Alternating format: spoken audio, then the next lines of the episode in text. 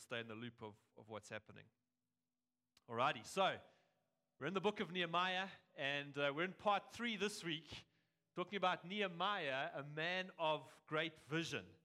So, just to kind of remind us and set the scene for where we are this week, in chapter one, we saw how Nehemiah was moved so deeply by the plight of his countrymen. The Jews in Jerusalem were in a sad place. He was in exile in Babylon, and his brother comes and tells him what's going on in Jerusalem. And his heart is moved. He, he weeps, he mourns, he prays, he fasts. The wall's broken down, the city's vulnerable, the people are in disgrace. And he prays an amazing prayer. Nehemiah chapter 1. And that's what we looked at in week 1. Nehemiah, a man of great prayer. We broke it down. How can we pray like Nehemiah? Chapter 2, that we looked at last week, happens four months after chapter 1. Nehemiah gets an opportunity to talk to the king. Remember, he's in Babylon. And God gives him incredible favor. The king gives him leave from his job. He gets supplies for the project. And he goes back to Jerusalem and he rides around the city at night. He surveys the devastation and he makes a plan. He speaks to the people, and they all get excited. We're going to rebuild the wall. That's what happened last week, chapter 2. Chapter 3, we're going to look at this morning. And Nehemiah starts taking this vision that he has, this mission, off the drawing board and into the reality of life. He has this vision and he starts to get it going, he starts to implement it in Jerusalem. So we can ask the question well, what is vision? Nehemiah had great vision, but, but what is vision?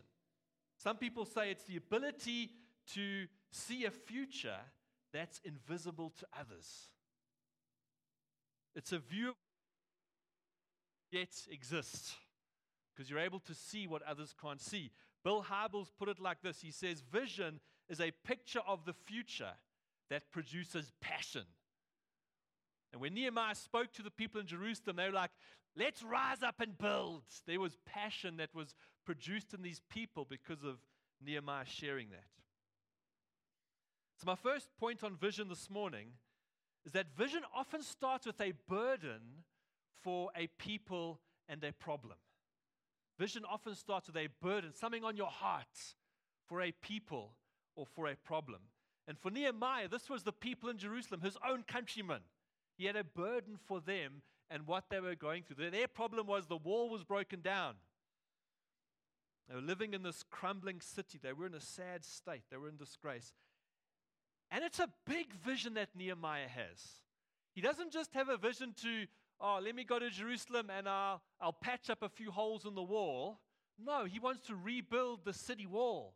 The defenses of a capital city, he wants to restore that the people aren't in disgrace anymore, that they're safe, they're not vulnerable to attack, etc. It's a great vision, wouldn't you agree?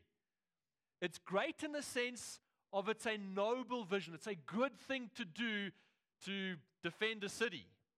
But it's also great in the sense of the extent of the vision. It was a massive vision. Uh, the whole city he wanted to kind of uplift it in a sense. The magnitude of his vision was great. I wonder for you and me, how, how big is our vision for our life? Michelangelo, that famous painter, he had a quote. He said this The greatest danger for you, most of us, is not that we aim too high and miss, but it's that we aim too low and achieve it. What a tragedy that we achieve a low vision for our life. What about for Hope City Church? What burden, what burns our heart? What people and problem do we have as a church that we have a vision for? Well, it's for people, every person. Why are we going on an outreach? Why are we doing a parenting course? Why do we do all this stuff? Not because we want to keep you busy, it's because we have a burden for people. What, what is our vision? We want to know God and make him known. That's it. We don't want to do anything else. We don't want to be known for anything else. We want to know Christ and make him known to other people. We want to show hope to the city, hence, we're called Hope City Church. We want to tell people that they can have a life of meaning, they can have a life of purpose, that they have value, that God can bring healing. God can restore. He can bring wholeness where there's brokenness. We have a message of hope because of what Jesus Christ has done. And the great problem that planet Earth faces it's not just a broken wall, it's a broken dividing wall between God and mankind. It's the problem of sin. Thankfully, Christ died on the cross for us to bring us close to God, to remove this barrier that we could have access to our Father. And He offers it to all people. Our vision, friends, is more than just the suburb. As much as we want to get into the schools of Eden Glen, we prayed in the prayer meeting for that. But it's for beyond us Greenstone, Edenvale, Gauteng. God says, preach the gospel to all nations. Friends, our vision is much bigger than this community. We might be starting small. Jesus started in one little nation. But, friends, we, we have a great vision because we have a great God who's on the throne.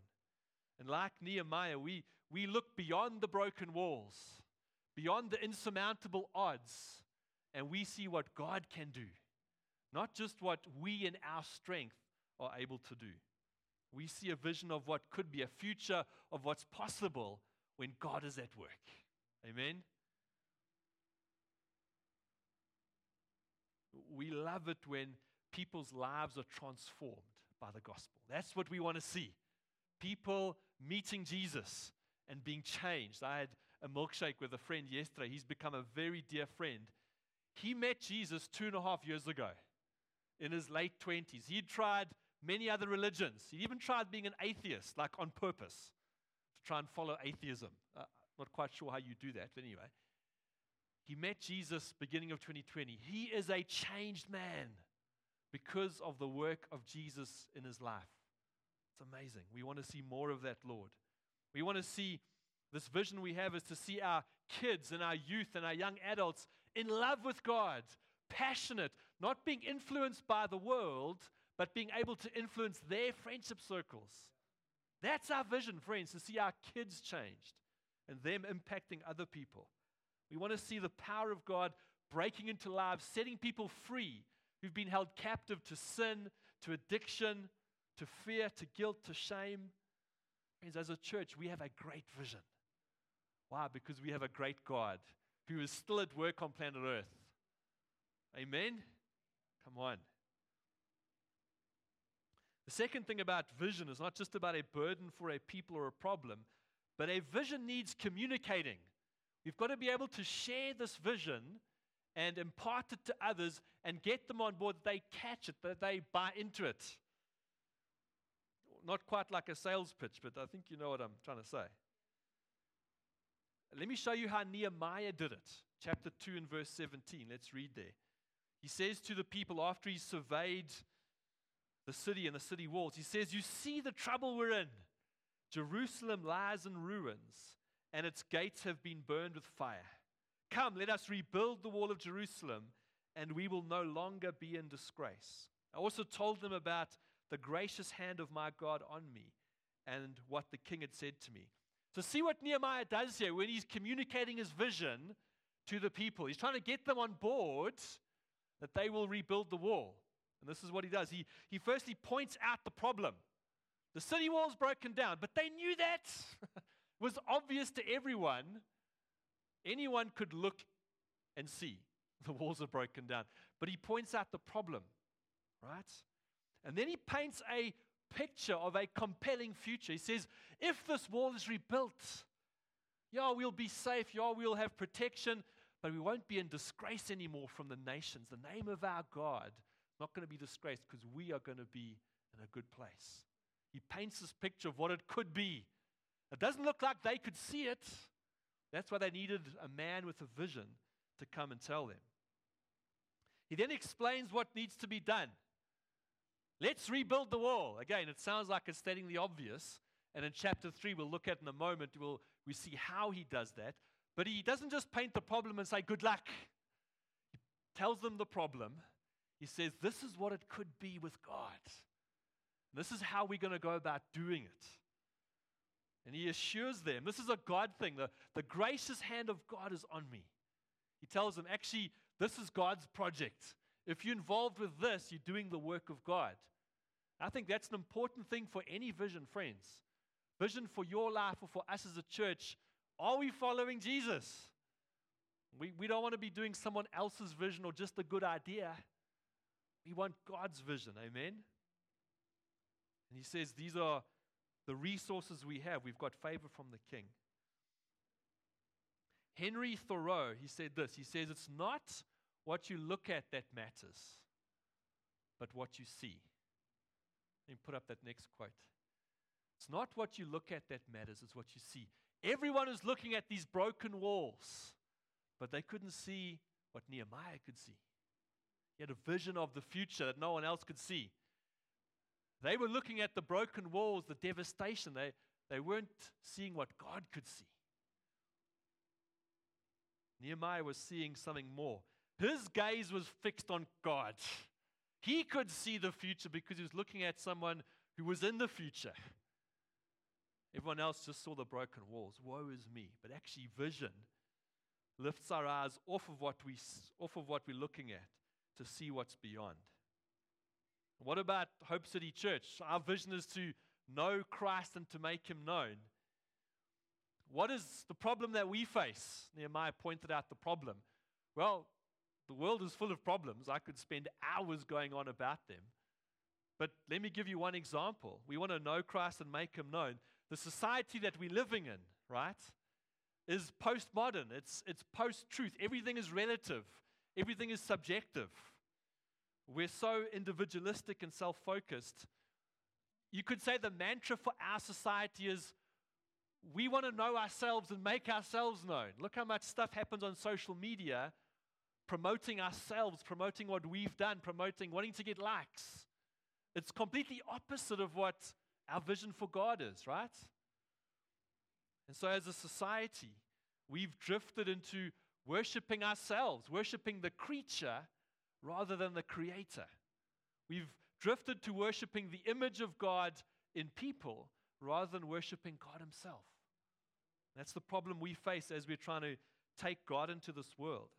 And so our society is selfish, misguided, easily offended, arrogant, stingy, clamoring for position, lovers of money rather than lovers of God, having a form of godliness but denying its power as Paul would say. That's the problem we face as we go to people with a vision, right? What does Nehemiah do? He says, Well, this is what it could be like. I want to tell you what Hope City Church could be like. Imagine a people, a community where God is the most exalted person in the room.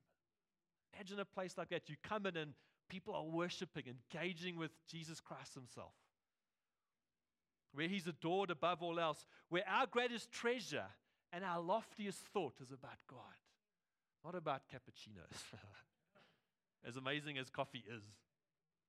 But we know that Vas loves God more than cappuccinos. And God knows that. That's why there's cappuccinos in heaven, right? but imagine a community where we love each other as Christ loves us.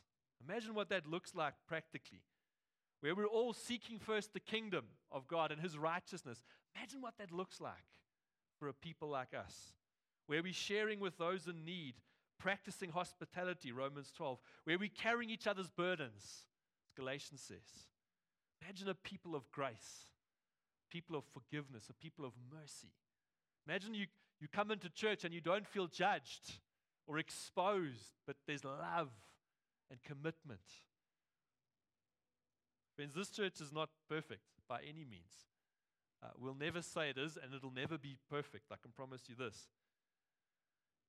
Many people can point out the problems in this church, as we could in any church, right? But I want us to, to look with faith beyond the crumbling walls. I mean, this, this church venue is nice. You know, we're looking for a, a new venue, right? Our kids' ministry space, far too small. Last week we prayed as a church and we said, hey, we just put in an offer on a possible new venue. We prayed as a church. That Monday night we hadn't heard back. We had an elders meeting. We prayed. An amazing prayer time as elders. And we actually said, Lord, whatever your will is, we don't care. We're here to love people. We have a burden for people. We don't, need a fancy venue. Lord, whatever, your will be done. Tuesday morning, we hear back. The landlords have given it to someone else. And you know what? As elders, we had such a peace. We thought this was the most perfect building we've seen. We had such a peace that we didn't get it. Why? Because actually, God, you're leading this church. You know what's next, what the right timing is. Amen. But let's look past the crumbling walls. We'd love to have more space. Imagine we could have two cappuccino machines and couches and an Xbox for the kids and an outdoor play area. And imagine all the stuff we could have in this church. We don't have it yet. But I'm asking, let's look with faith past what we don't have and say, see what God is doing. Amen. Let's see the vision that He has for our future. And then Nehemiah says, He says, Well, this is how we're going to do it. This is how we're going to get to our vision. Let's build the wall. What does that point look like when it's applied to Hope City Church? Well, if you turn around and look at the five words on the back boards there, those are our values as a church discipleship, involvement, worship, evangelism, community. How do we go about our mission of knowing God and making Him known? It's through doing those things. That's the practical step one, step two to how we work this mission out. Put it a different way, and maybe you can put up the next slide, please. Uh, our kind of simplified way of those values and how we just easier to remember gather, grow, serve, go. Gather. We, we gather on a Sunday to worship God, to hear His word. In the prayer meeting, someone felt to pray, Lord, let your word be as sweet as honey, like the psalmist writes it. Psalm 119 says, um, How can someone keep their way pure? How can we stay the course that God has called us to? How can we not get distracted from everything else? By living according to your word, the psalmist writes. So, friends, we gather to worship and to hear God's word.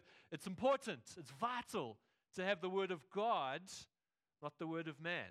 That's why we preach from the Bible.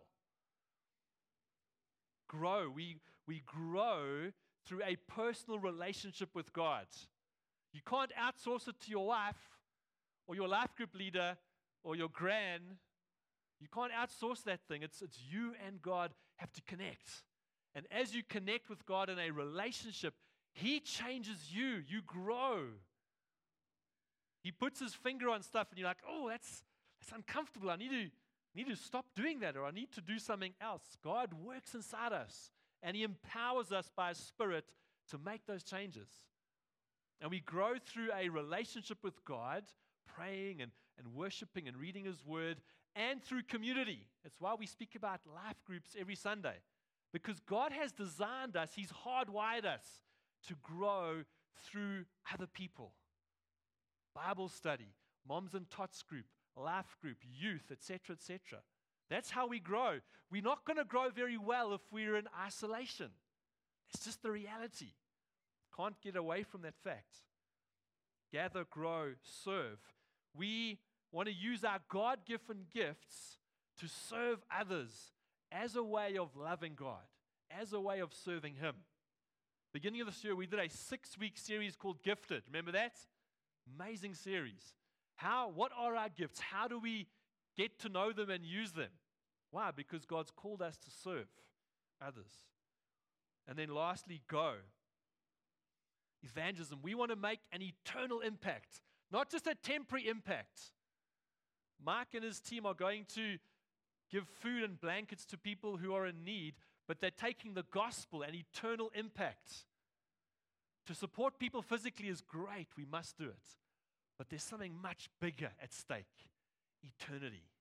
And wherever God has placed you and I, in our streets, in our complex, in our schools, in your workplace, in your families, because He wants you to reach people, right? Have an eternal impact. What God has already done in you is enough for God to reach those around you. Okay? Why are you in your job, Ethan? Why am I not in your job? Well, because I studied plants and not megatronic, mechatronic. That one. Because he needs you there I can't reach the people in Temba's workplace. I can't. That's why Temba's there. That's why Julia's in her workplace, etc., etc. God has put us there because He wants us to reach out. I want to say if you're a parent here, if you're a teacher, why, why has God put you in this church and we're doing this parenting course? Because He wants you to probably pass that on.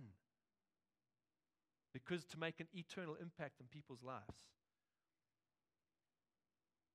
So vision has to be, it's a burden for people and a problem, it has to be communicated and imparted. And then lastly, vision has to be implemented. We actually have to move beyond dreaming of the future to actually making it happen. Yeah? Chatting to some friends earlier, they're going on an amazing overseas holiday later in this year. And it's a great dream to have a wonderful holiday destination, but you've got to save up. You've got to do something about getting there, yeah? Vision has to be implemented. Otherwise, it's just a dream. A wonderful dream, an exciting dream, but if it's not put into place, nothing can really happen. So let's read Nehemiah chapter 3.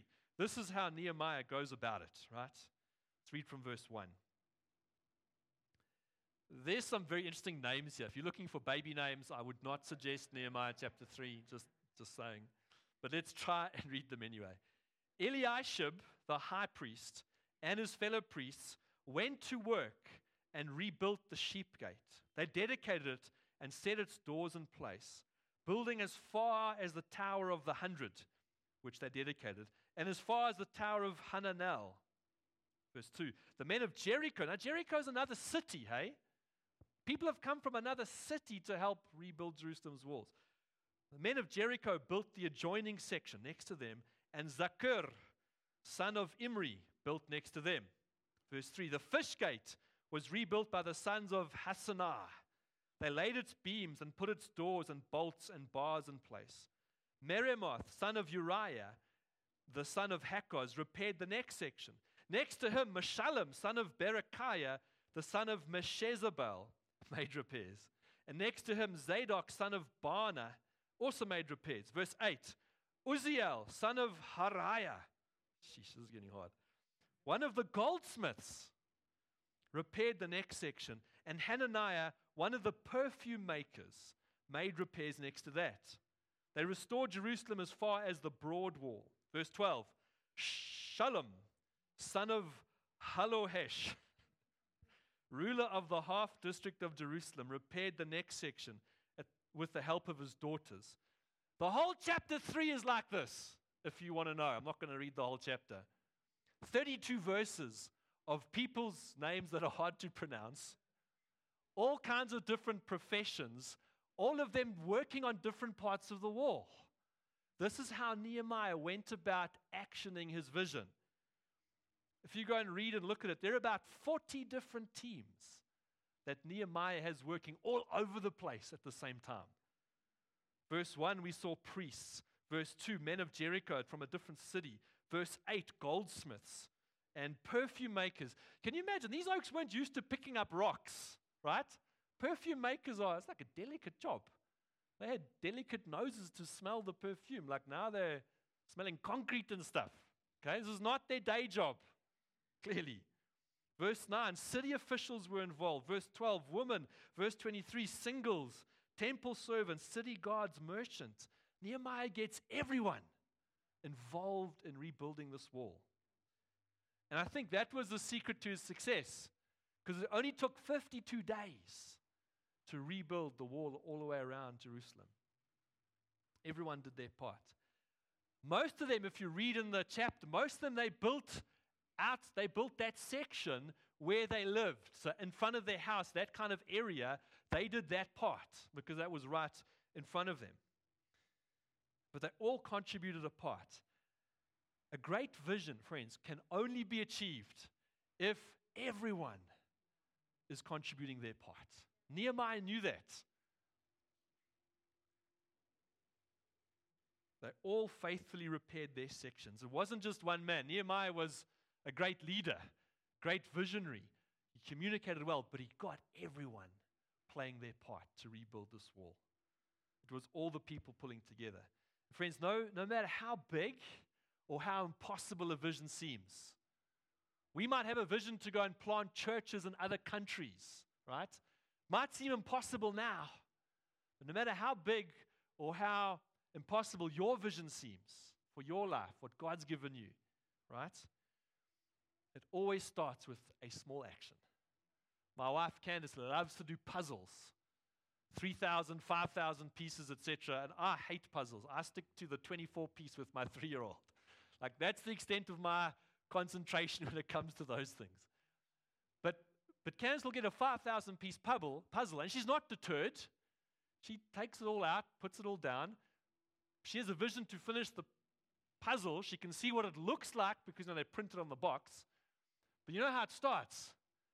Two pieces, two little pieces, two very little pieces coming together, right? That's how you start a vision. One small step. The journey of a thousand miles starts with a single step. Nehemiah knew it's a whole bunch of little steps, a whole bunch of everyone doing their part in their part that'll make this vision come together and be successful in the end. Think how different all these people were goldsmiths, city officials. Can you imagine building next to a politician? Yo, there must have been some interesting conversations that happened. What if you what if you're building by the goldsmith, right? And you bought the engagement ring from this guy and you thought, no, he didn't weigh out the gold, he's overcharged me. Can you imagine the tension that might have happened on the wall as they're rebuilding next to all their there might have been some uncomfortable moments, right? Some not so pleasant exchanges. But we don't see anything like that happening. It's not recorded at least. Do you know why I think? Because these guys had a bigger goal in mind. They're on God's task of building the city. And so the differences didn't matter, actually. The common goal of doing what God's called them to do united them. Little differences didn't make, weren't a problem, right? And friends, isn't that the same for Hope City Church? There's no ways the vision that we have, and it's not our vision as leaders or elders, it's what God has for this church. There's no way we can fulfill it unless everyone, all of us, are all playing our part. No matter what that part is, you might be a perfume maker or a goldsmith or a fill in your profession, but God's called all of us to play a part in the vision that He has for Hope City Church. You might only be able to go on one of Michael's outreach once a month. You know, Michael goes every weekend somewhere to do something outreachy, right? You might only be able to go out once a month with him, right? You might only be able to invite a handful of people to the parenting course. Doesn't matter what if you're doing more or less than the next person, what has God called you to do? What puzzle piece, what step, what part of the wall has God called you to rebuild? Maybe you're only able to gather here on a Sunday. Let's gather and worship God. Bring a friend. That's building the wall.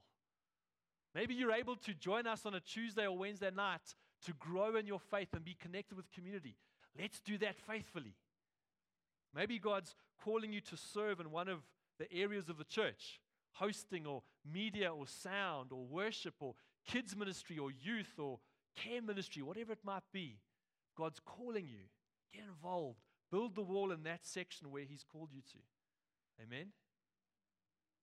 Some people wrongly think it's, it's the job of the leaders to run the church. They, the leaders up front, they're the guys that are going to do all the work. I'm here too. The chairs are comfy, the worship's great, the cappuccinos are tasty, even if I have to pay 10 bucks. But if I come early, I can get a free one. Isn't that why I pay my tithe anyway, for them to do the work? No. That's not what the Bible teaches. And I'm not, I'm not saying that because anything else. is what the Bible teaches. I've got no ulterior motives. I only want to know the Bible. Now I can't think of the verse that the Bible teaches.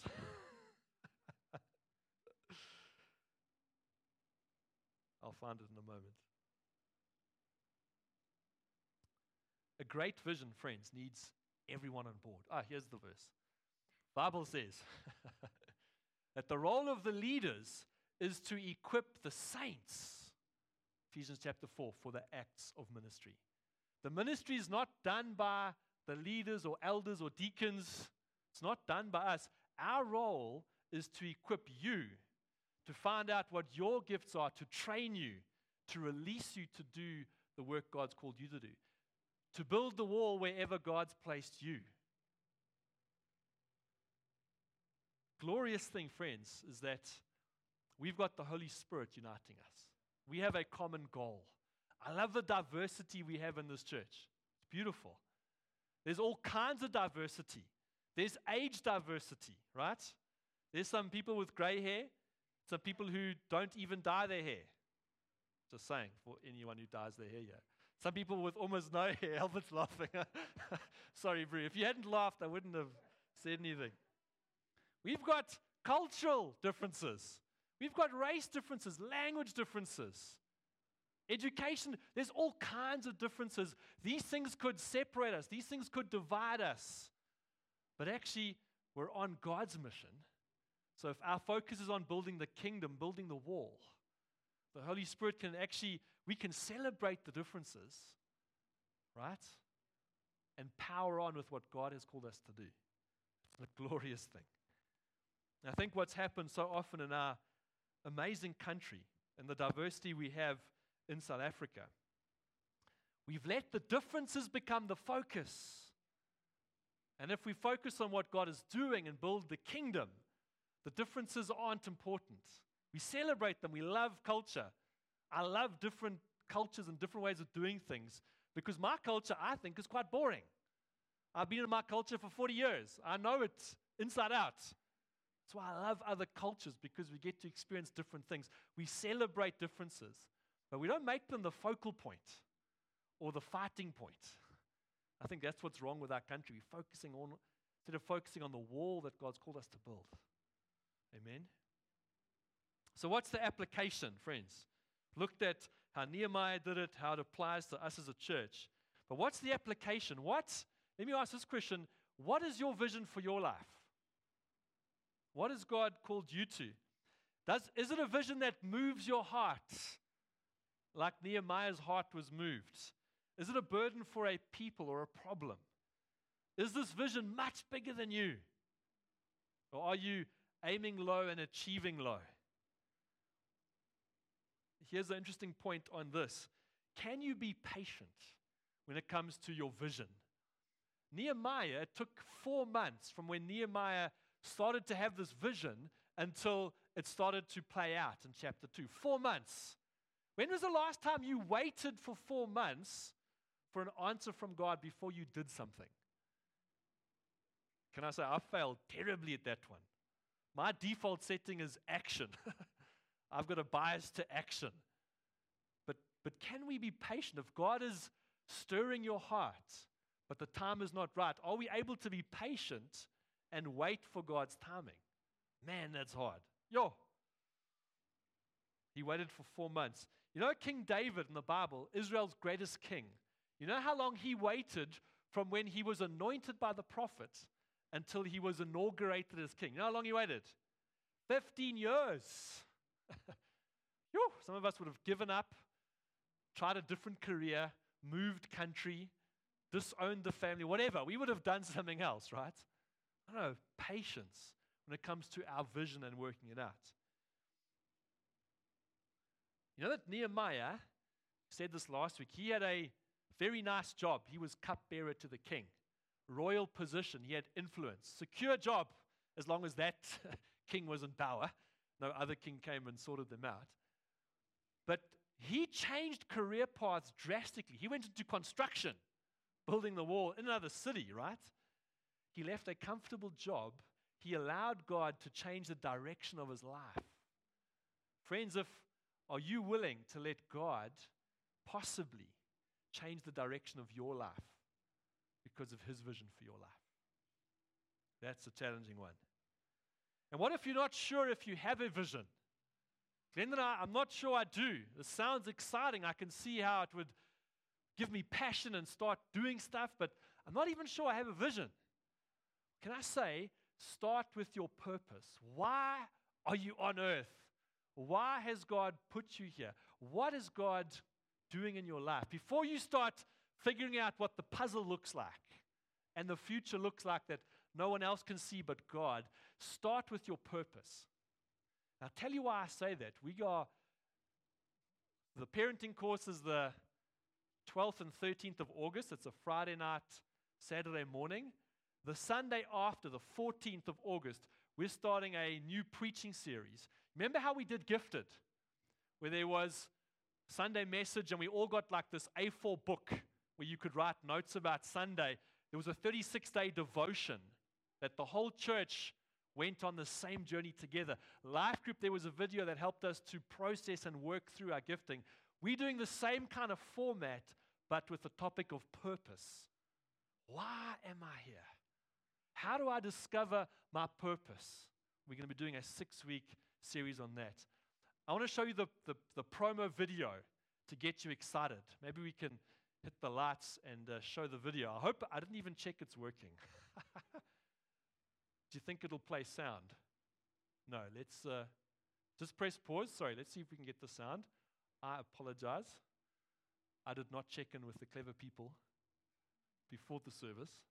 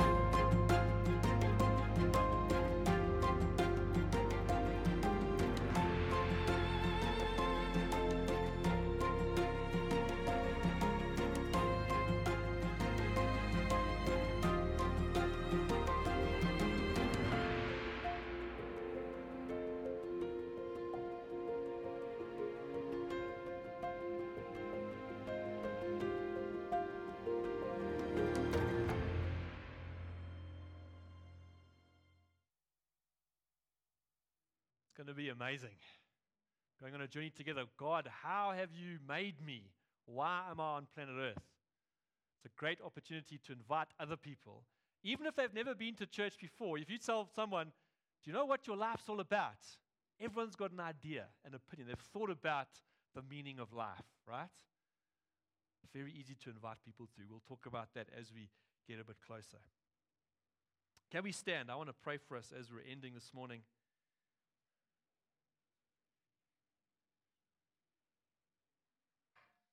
Let's close our eyes. Father, we are so amazed that we can learn amazing truth about our lives from a man who built a broken city wall thousands of years ago. Thank you that your word is true, it's eternal, it's unchanging, it can teach us, it can guide us.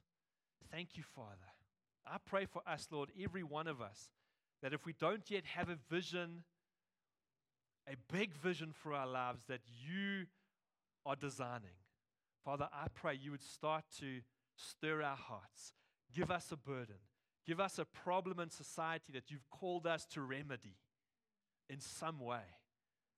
I pray, Father, would you help us not just to look at the circumstance, but to see what you're doing, to see the vision that you have for our lives. Father, as a church, I pray we would be able to look beyond what we see around us and see the future that God is building. This amazing kingdom without end, this kingdom that cannot be shaken. The only thing that will go into eternity, Father, you're building into the lives of people. So help us, Father, to be part of building this wall in this city, this local church, Father. I pray, Lord God, that you would so stir our hearts Father, you would break our hearts. Lord, your heart was so moved, for God so loved the world that he sent his son Jesus. Father, would you stir our hearts, I pray, for every person we see, for everyone you've called us to reach, wherever we are, Lord, in our workplace, in our families, in our street, in our complex, in our school, in our university, wherever you've placed us, Lord. Show us how you've called us to reach out and to build the wall in that place. Thank you, Father, that you do have a purpose for us. You haven't left us as orphans, you've given us your spirit. And Father, as we go on a journey in a few weeks' time of clarifying that and working that out, God, I pray you'd set us on fire with a passion for Jesus Christ, to know Christ and make him known. That's all we want to do, Father, to know you and to make you known. In Jesus' name, amen. Amen. Thanks for joining us this morning. If you would like to be prayed for in any way, one of our leaders would love to stand with you and pray. Please come down to the front afterwards. Otherwise, have an amazing week. If you need to be added to the church WhatsApp group, please come and give me your phone number. I'd love to do that. But otherwise, be blessed, everyone. Cheers. Hey guys, just a reminder that uh, teas and coffees are on the house, but we are charging 10 Rand for a cappuccino at the corner just to cover some costs. So if you want a cappuccino, 10 bucks.